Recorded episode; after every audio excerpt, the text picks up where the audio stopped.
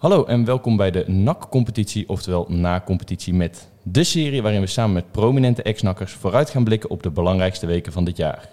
Met vandaag in de zevende aflevering. Deze geboren Belg droeg in het promotiejaar 2016-2017 de aanvoerdersband bij NAC.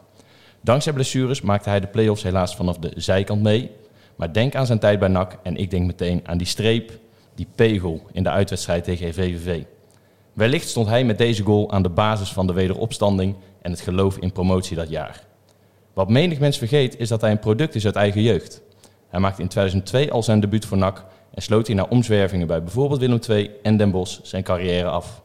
In totaal speelde hij 34 wedstrijden voor NAC en scoorde hierin vijf keer. We hebben het natuurlijk over Robbie Haamhout. Robbie, goedemiddag.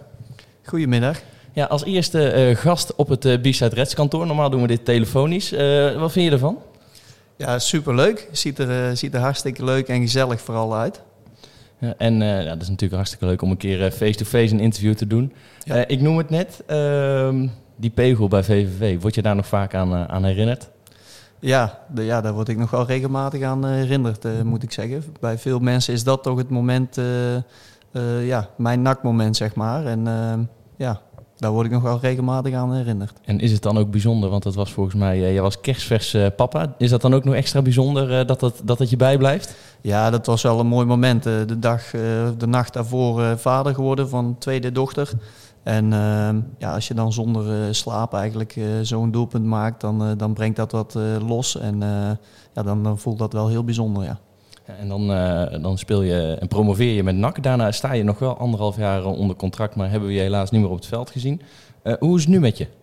Ja, het gaat goed. Het gaat goed. Ik, uh, ja, ik, ik heb inderdaad het laatste anderhalf jaar niet meer gespeeld. Ehm, toen hebben we samen besloten om mijn contract te ontbinden en een, en een trainerscontract ervan te maken. Dus ik ben nu eigenlijk volop bezig met, met de jeugdopleiding bij NAC, bij het onder 15 team op dit moment. Ehm, en dat doe ik in combinatie met, uh, met mijn eigen bedrijf, uh, waarin ik personal training geef aan uh, mensen. En dat bevalt, bevalt goed tot nu toe? Ja, dat bevalt heel erg goed. die combinatie die is heel erg leuk. Um, en het is gewoon heel erg leuk om mensen en jonge spelers te, te helpen, te begeleiden. Ehm, en, ze, en ze te helpen met de, de ervaringen die je zelf hebt gehad. Dus ja, dat is heel erg leuk. En dan, uh, ja, jij bent zelf ook uh, jeugdproduct uit, uh, uit de jeugd van NAC, noem ik net. ja, in 2002, ik was twee jaar oud. dus ik kan me daar weinig meer van herinneren, soms wel eens van verhalen. Ja. Dat was natuurlijk een heel ander, ander NAC dan dat er nu staat. Hoe, hoe was die tijd voor jou? Ja, dat was, als ik daarop terugkijk, terugkijk heel bijzonder. Ehm, ik moet zeggen, de, de, de tijd in de jeugdafdeling was ook gewoon ehm, ja, was het denk ik wel de mooiste uit mijn misschien wel uh, loopbaan. Uh, ik heb gelukkig nog een jaartje het oude stadion mogen meemaken. Dus daar, daar ben ik heel uh, dankbaar voor. En, en ja, dat ik dat heb kunnen meemaken, zeg maar. Ehm, maar door heel die jeugdopleiding, die, die, die weg, zeg maar, die was zo bijzonder, zo leuk. heel veel leuke mensen ontmoet. Ehm, en, en toen uiteindelijk, uh, toen ik bij het eerste elftal mocht aansluiten, dat was met uh, Henk ten Kaat als hoofdtrainer en Ton Lokhoff als assistenttrainer. Uh, ja, was dat ja, echt een nieuwe wereld die openging. Uh, er zaten heel veel ervaren spelers, veel, veel meer als, als wat het de dag van vandaag is, zeg maar. Dus ja, als jonkie was dat, was dat wel bijzonder. Dat was echt luisteren en ja knikken. Ja, ik kan me herinneren, dat was natuurlijk ook de periode met uh, Europees voetbal, Newcastle, ja. uh, dat soort uh, dingen. Klopt. Ja, het moet bijzonder zijn om, om dat mee te maken natuurlijk. Ja, dat was, dat was geweldig leerzaam en ehm, ja, heel erg bijzonder om, om mee te maken inderdaad. Er zaten gewoon heel veel goede spelers, wat ik zei net, en, en gewoon heel veel ervaren mannen. Ehm, en, en op dat moment voelde het voor mij wel echt als, als jochie wat bij de, in de grote mannenwereld terecht kwam, zeg maar. En is het dan ook achteraf, uh, je hebt er veel geleerd, maar aan de andere kant ook zonder dat daar al zo'n elftal stond, dat jij als, als jeugdproduct daar niet, ja, niet tussen kon komen, zeg maar? Ja, dat, dat klopt. Uh, tuurlijk is dat zonde. Blijkbaar is dat de weg die ik uh, moest begaan, zeg maar. Ehm, maar ja, achteraf is dat, is dat jammer. Als je ziet een paar jaar later hoe, hoe jongere spelers wel vaker de kans kregen, zeg maar, dan, ja, dan, dan, dan, dan moet je net een beetje geluk hebben. Ik, ik had toen de, de eerste periode dat ik aansloot bij het eerste elftal uh, had ik echt een heel goed half jaar. Alleen ja, de groep die stond gewoon en, en ze deden mee om, om Europees voetbal. Dus de trainer had geen enkele reden om, om te wisselen of aan te passen. En daarna ben ik zelf door privéomstandigheden in een dipje terechtgekomen. En ehm, ja, goed, eigenlijk was het toen voor mij goed om, om een andere omgeving op te zoeken. Ja, en dan hebben we een aardig, hebt een aardig lijstje gehad. Den Bosch, ja. daar naartoe gegaan. Een tijdje naar Emmen, de tegenstander van, van aanstaande donderdag natuurlijk. Ja. Omniworld, tegenwoordig bekend als Almere, Almere City. Helmond Sport, Willem II en weer NAC. Dat is best een aardige lijst als je het zo hoort. Ja, klopt. Ehm, ja, als je kijkt naar de, de tijd zeg maar, dat ik bij de clubs heb gezeten... dan heb ik bij Den Bosch wat langer gezeten. Bij Emmen twee jaar, bij Den Bosch drie in totaal. Eén jaartje bij Omniworld, één jaartje bij uh, Helmond Sport, uh, vijf jaar bij Willem II uh, en daarna weer terug naar NAC. Dus ja, wel een aardig rijtje. Ehm, uiteindelijk ja, bij Helmond en bij Omniworld niet zo lang gezeten. Ehm, om weer de stap omhoog te kunnen maken. En dat lukte toen gelukkig ook. Ehm, maar het zijn er wel een aantal, ja. ja en dan inderdaad uh, vijf jaar bij Willem II. Ik heb het hier ook staan. Je meeste wedstrijden gespeeld voor Willem II. Ligt natuurlijk altijd een beetje uh, gevoelig. Uh, ja. Ik kan me herinneren, jij maakte de overstap.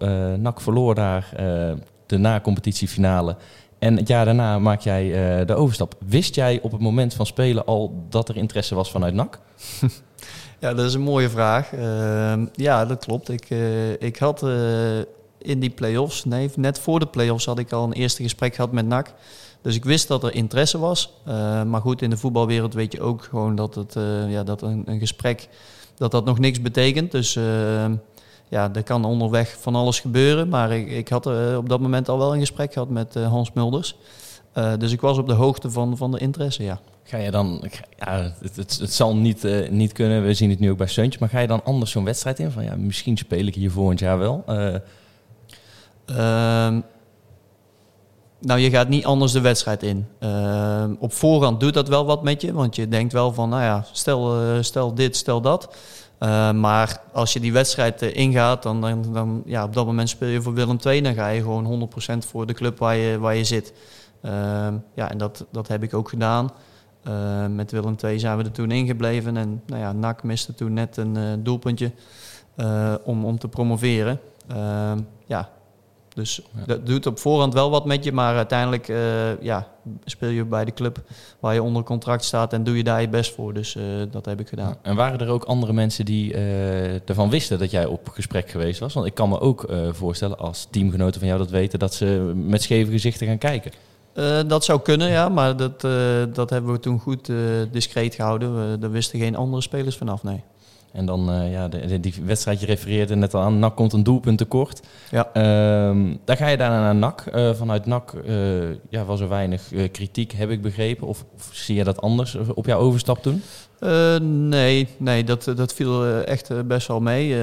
Ehm, kijk, je hebt altijd een enkeling die er wat van vindt. Of enkeling, heel veel mensen vinden er wat van. Maar qua kritiek viel dat echt behoorlijk mee, ja. En als je dan naar de andere kant gaat kijken, ik uh, kan me herinneren dat uh, Erik Valkenburg ooit een keer van Willem II, of van NAC naar Willem II ging. Die moest zijn telefoonnummer veranderen. Ja. Uh, is dat vanuit jou, vanuit de Willem II kant nog gevoelig geweest? Nee, nee, dat is al redelijk rustig gebleven langs beide kanten. Ehm, ja, uiteindelijk denk ik dat ze mij ook wel begrepen.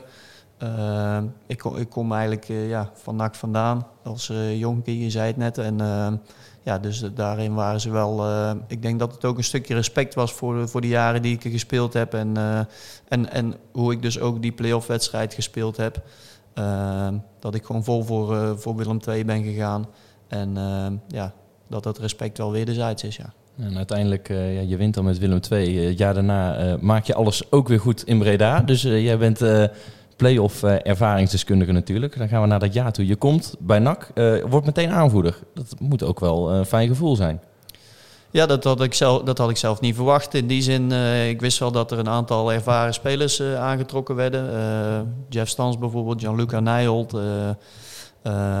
Danny Verbeek zat er nog. ja, dus dat, dat was ja, eigenlijk een beetje een verrassing. Uh, gaandeweg de voorbereiding, dan proef je wel van oké, de trainer die, die verwacht een hoop van je. en dus ook leiderschap. En ja, uiteindelijk kwam de aanvoederschap uit de doos. Over het algemeen ben je ook een, ja, toch helaas een vrij blessuregevoelige speler geweest, zeker in die laatste jaren. Dit seizoen 2017 heb je volgens mij 29 wedstrijden gespeeld. Ehm, ja, hoe kwam het dat jij, eh, dat jij zo, zo goed fit bleef eigenlijk? Ehm, nou ja, veel blessures gehad. Is een, uh, ik heb wat pech gehad. Uh, een keertje bij, bij Willem II met een, met een ontsteking aan mijn buikspieren. En ik heb wel een keer wat hamstringblessures gehad. Over het algemeen ehm, waren dat redelijk korte blessures buiten die aan mijn buikspieren bij Willem II, één jaartje. of tenminste, dat was vier, vijf maanden geloof ik ook.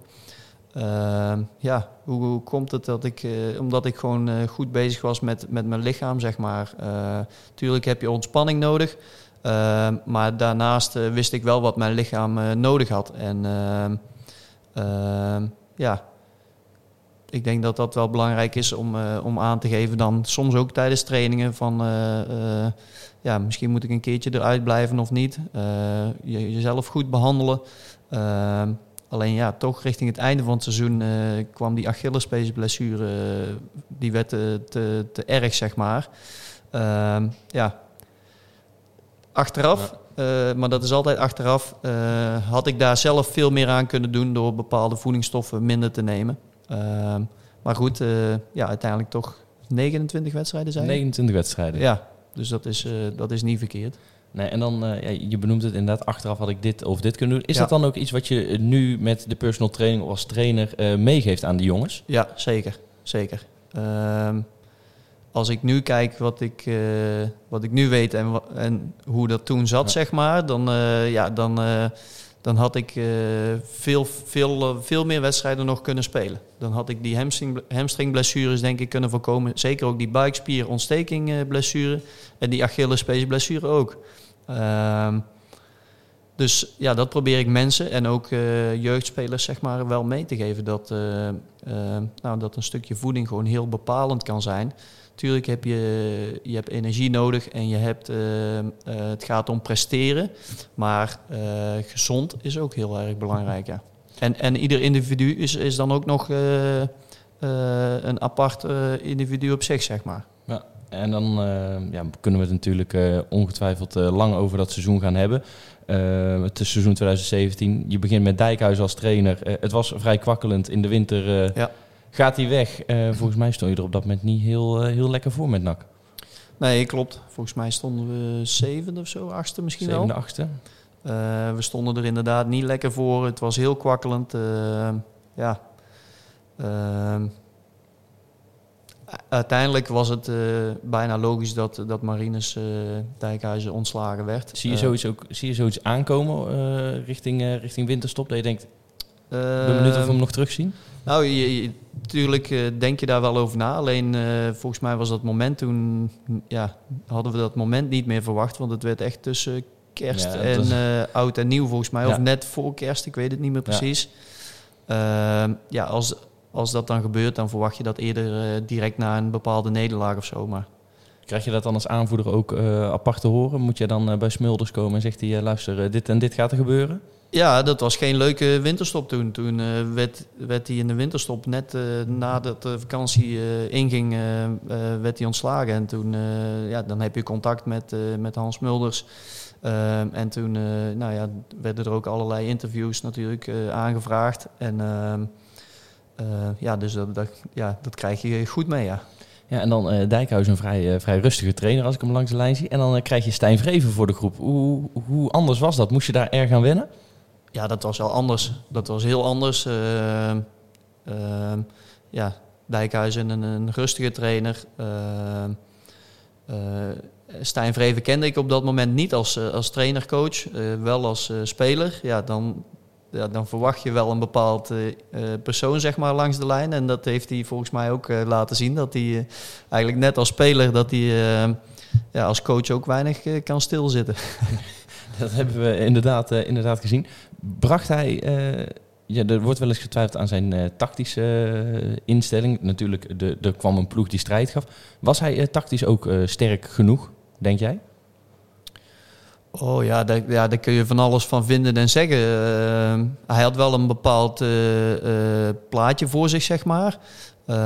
en dat, dat ging dan vooral over in de zone spelen. Ehm, ja, dat kun je goed vinden, dat kun je slecht vinden. Uh, uiteindelijk gaat het erom wat hij eh, bereikt heeft met, uh, met ons toen. En, en, ja, ehm, en zelfs het jaar daarna, dat heeft hij gewoon heel knap gedaan. Had hij het jaar daarna niet hoger kunnen? Ik had het met Arno Verschuren over. als je zag wat voor ploeg je toen had, had, dat niet, had hij daar niet meer uit kunnen halen, denk je? Jij was er ook nog bij betrokken ja. natuurlijk. Ehm, ja, dat is een lastige vraag. Ja, vind ik, vind ik lastig om daarop op te antwoorden. had hij, uh, ja, ja, als we een beetje geluk hadden gehad, misschien wel.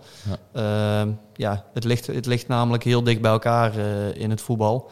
Ehm, ja, je kunt eh, net veilig zijn of in de play-offs terechtkomen. Of je kunt net als Sparta of Fortuna is misschien wel een goed voorbeeld. Uh, Emmen is een goed voorbeeld. Die stonden richting de winterstop heel slecht ervoor. En die, uh, ja, die ontlopen nu uh, direct de degradatie bijvoorbeeld. Fortuna speelt zich makkelijk safe. Ja, het ligt allemaal redelijk dicht bij elkaar. Ja, en dan gaan we natuurlijk even naar jou, jouw hoogtepunt. Ik refereerde net aan dat, dat doelpunt bij VVV uit. Eén, ehm, zie je die nog vaak terug? Uh, ja, die krijg ik nog wel regelmatig uh, te zien. Uh, nou, niet, niet wekelijks of maandelijks, maar ja, rond, rond die tijd dan, dan komt hij meestal wel weer een keertje langs. Ja, via Instagram en zo. En, en ja, dan krijg je via vrienden krijg je dan vaak wel even een berichtje.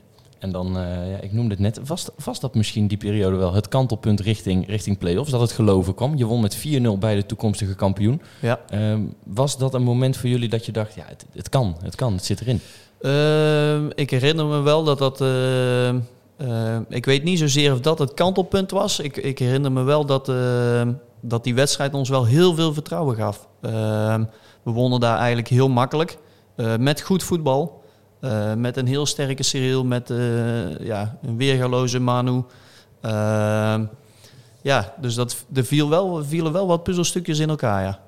En dan uh, ga je richting, uh, richting die play-offs. Dan uh, ja, ben je er zelf niet bij. Hoe, hoe frustrerend is dat op zo'n moment? Ja, dat is, dat is heel frustrerend. ja, dat, ja. ben, je, ben je dan nog wel aanwezig op, op trainingen of bij wedstrijden? Je bent toch de aanvoerder natuurlijk. Ja, ja de laatste wedstrijd van de competitie, toen zat ik niet bij de selectie. Toen had ik echt te veel last van mijn, van mijn Achillespees. daarna probeer je toch weer door de pijn heen te gaan om bij die groep te zijn richting de play-offs. Ehm, ja, die spanning en die druk die daarbij in de, of in de play-offs, wat dat met je, wat dat teweeg brengt, zo moet ik het zeggen. Ja, dat is, ja, dat is geweldig eigenlijk. Het is heel, uh, heel stressvol, maar ook echt fantastisch om, om ja, zoveel stress te ervaren, zeg maar. dus ja, daar wil je wel gewoon bij zijn. Dat zijn de mooiste momenten als voetballer. Ja, en dan, dan lukt het, ongeacht of je inderdaad nou ja, gespeeld hebt in die play-offs of niet. Maar ja, dat feest. Ehm, ja, ik moet bijna vragen, herinner je je daar nog iets van? Ik kan me voorstellen dat daar wat biertjes gedronken zijn. Ja, dat moet, dat moet geweldig zijn, toch? Ja, dat was, uh, dat was fantastisch. Uh, nou ja, jij vroeg net, had je toen voor, in die play-off wedstrijd tegen Willem II, had je toen al gesprekken gehad? En nou ja, op een gegeven moment later deel je, dat, deel je dat met vrienden. En ja, we hadden al gefantaseerd van nou ja, ik was gepromoveerd met, met Willem II eh, via de play-offs, kampioen geworden. Ja, hoe fantastisch zou het zijn als dat met NAC lukt. Dus ik had met vrienden, hadden we daar al over gefantaseerd. En dan, nou, dan kom je dus in die play-offs na een matig seizoen. ja, en als je dan ziet wat dat teweeg heeft gebracht. eerst het feest op P5. waar inderdaad genoeg biertjes zijn gevloeid bij iedereen. Uh, en dan de volgende dag ook nog een keer op de grote markt. Ja, dat, is, uh, dat zijn beelden die, uh, ja, die vergeet je nooit meer. Nou, we hopen het natuurlijk dit seizoen ja, weer mee te maken. In ieder geval ja, de promotie, het feest. ben ik benieuwd hoe dat gaat zijn in deze, deze tijden. Gaan we kijken naar NAC dit seizoen. volg jij het nog? Jazeker, ik volg het ja, op de voet. ja, ik ken ook best wel wat jongens die vanuit onder 21, onder 19 toen nog... nu bij de selectie zitten. Uh, en uh, ja, kijk, je kent ook eh, een hoop spelers die, die, die nu bij de groep zitten. Dus uh, nou, ik volg het uh, iedere week nog, ja. En spreek je dan nog veel, veel jongens uit jouw tijd bijvoorbeeld? Of jongens die nu in het eerste zitten, dat je zegt, nou, er komt een periode aan, die heb ik meegemaakt. ik kan je daar wel advies over geven? nee, zo gaat het niet.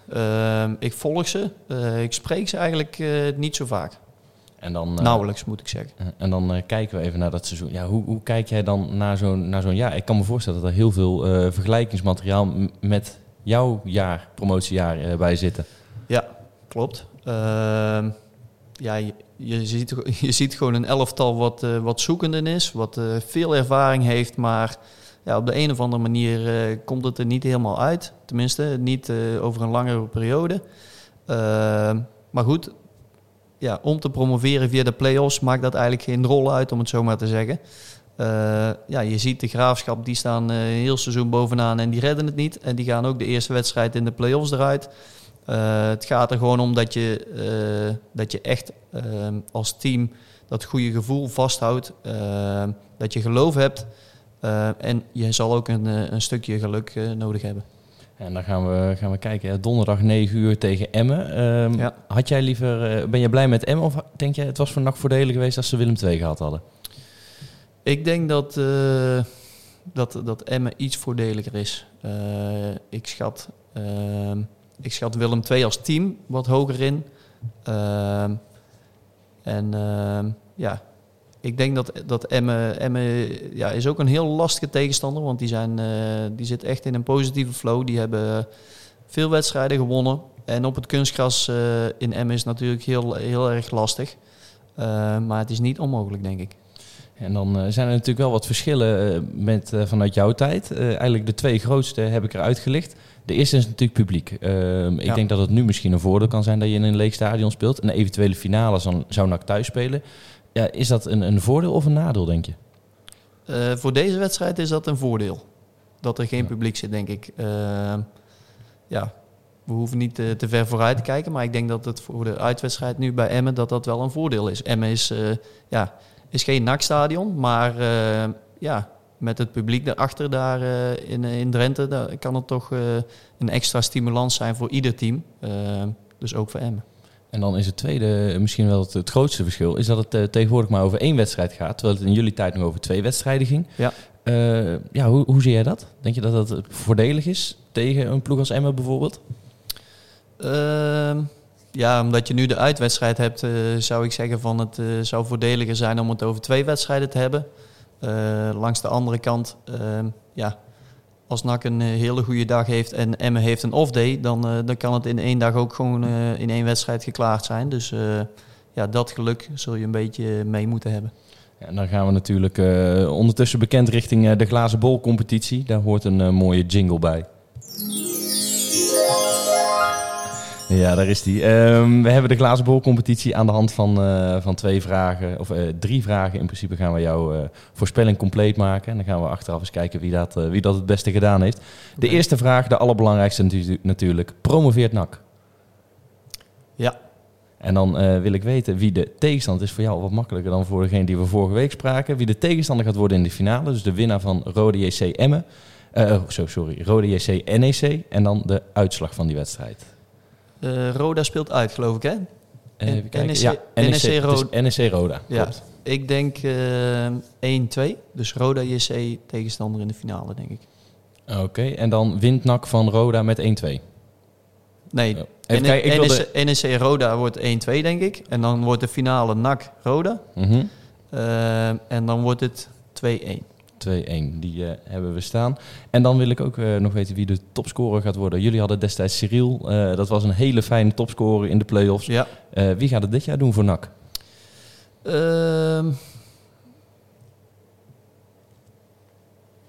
Moet ik even over nadenken. We hebben natuurlijk al, uh, al een we aantal doelpuntenmakers ja? gehad. We hebben, even kijken, dan moet ik toezeggen, De Roy hebben we gehad. Ja. We hebben Fiorini gehad. We hebben Maria gehad. En wie maakte de vier, of wie maakte de tweede? Daar moet ik zelf ook even goed over nadenken. Dat was Monier? Dat was, Sydney? Even kijken, we kunnen het heel snel opzoeken. Even kijken, wie zou toch die goal gemaakt hebben? Um, even kijken, dat was. Als de techniek was uh, natuurlijk moois. Oh, ja. Mooi zie die de Ja, bal het- binnenschoot. Klopt, uit de corner. Ik gok niet dat hij topscorer zou worden. Het zou wel heel leuk zijn, maar Mm, Laten we het dan houden op eh, de rooi. zou voor hem ook wel lekker zijn, denk ik. Hè? Na Ja. zo'n eh, zo'n jaar, de man van eh, een half miljoen, Precies. kwam er nog niet helemaal lekker uit. Ik gok eh Emmen uit een, eh, in een counter dat hij eh, gaat scoren. En dan ja, maakt hij er in de thuiswedstrijd in de finale ook nog eentje. Nou, dus ik denk met drie doelpunten. Met drie doelpunten zou, eh, zou mooi zijn. En als we het dan, eh, als we het dan gaan redden. Ehm, ja, we hebben ondertussen 25 minuten hebben we, hebben we volgekletst. Ehm, en daarmee komen we aan het einde van, eh, van de zevende aflevering. Ik wil jou enorm bedanken voor, voor jouw tijd. En superleuk dat je hier, hier langs wilde komen in het B-Side Reds kantoor. En, Ja, heel graag gedaan. en Dankjewel voor de uitnodiging. Ben- ja, tuurlijk, altijd, altijd welkom. Nog eh, voor een andere keer voor een biertje. Natuurlijk ook altijd, eh, altijd welkom hier. Ehm, ja, dan gaan we het zien. Morgen eh, weer een nieuwe aflevering natuurlijk. Ehm, en dan sluiten we hem hierbij af. Fijne dag nog.